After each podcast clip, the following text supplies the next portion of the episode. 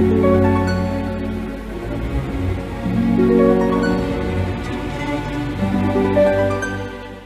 Gemini, saya dengan Madam Aza. Kita bacakan sekarang kartu tarotnya. Yang pertama adalah untuk karir bisnis peruntungan Gemini. Kartu yang keluar adalah The Tower. Kartu The Tower ini menunjukkan menara tinggi yang disambar petir. Ketika ego kita terlalu tinggi, maka biasanya uh, Tuhan memberikan masalah, peringatan, ataupun hal-hal yang gak sesuai dengan keinginan kita gitu ya, agar kita lebih mawas diri, agar kita lebih relevan dengan situasi yang ada di sekitar. Karena biasanya ego itu menghalangi kita untuk melihat apa yang sebenarnya ada gitu. Kartu di tower ini menurut saya nggak usah bikin khawatir ataupun kecewa ataupun takut gitu. Tinggal dilihat aja, oh hari ini, minggu ini saya mau dikasih pelajaran apa sih yang bisa saya bawa ke masa depannya agar saya jadi lebih baik, agar saya bisa jadi dapat lebih beruntung gitu ya, bisa dapat rezeki yang lebih banyak dan juga berkah. Amin gitu ya. Karena kartu the tower ini hanyalah sebuah pengingat ibaratnya. Karena kalau Tuhan nggak sayang ya nggak diingetin gitu. Jadi jangan dianggap bahwa ini adalah sebuah hukuman apalagi kesialan. Nggak ada yang namanya seperti itu. Semuanya hanyalah pelajaran yang berharga. Lalu untuk percintaannya Gemini kartu yang keluar adalah The Moon harus membuat pilihan. Karena kartu The Moon ini adalah tentang keraguan-raguan balik lagi sama dia atau enggak? Dimaafin atau jangan gitu ya.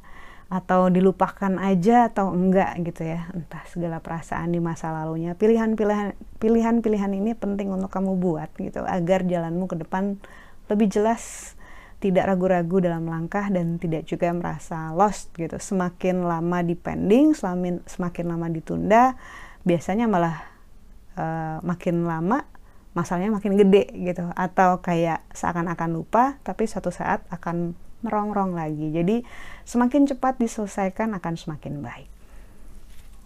Lalu kartu nasihat yang diberikan untuk Gemini, kartu yang keluar adalah The Hermit. Kartu The Hermit ini menunjukkan adanya seorang pertapa. Ketika kartu pertapa keluar, nasihat yang diberikan adalah untuk melepaskan hal-hal yang sudah saatnya dilepaskan di masa lalu karena kartu The Hermit datang dengan dua tangan di atas, satu tangan di depan mengingatkan akan masa depan. Kita diminta untuk fokus dengan masa depan kita dan satu tangan yang di belakang ini sebenarnya bilang bahwa yang berlalu itu sudah berlalu. Jadi udah nggak saatnya, udah bukan masanya ditoleh-toleh lagi. Apa pun segala kekecewaan ataupun rasa sakit hati ataupun hal yang berhubungan dengan karir, pencapaian yang bikin kamu trauma gitu.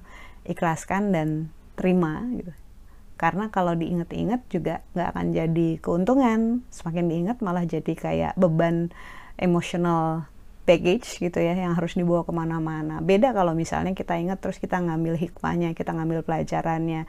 Tapi bukan trauma response. Kalau bisa jangan seperti itu. Karena biasanya ketika kartu The Hermit keluar, ini ibaratnya kita disuruh bebersih, bebersih diri sendiri, bebersih emosi, emo, emosional, emosi, emosional uh, baggage yang udah nggak perlu kita bawa-bawa lagi ke mana-mana biar hati ini lebih tenang, biar dalam langkah langkahmu juga lebih ringan.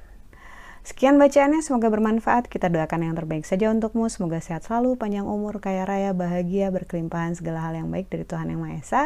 Terima kasih bantu saya dengan cara di klik like-nya, subscribe, share, dan juga komen.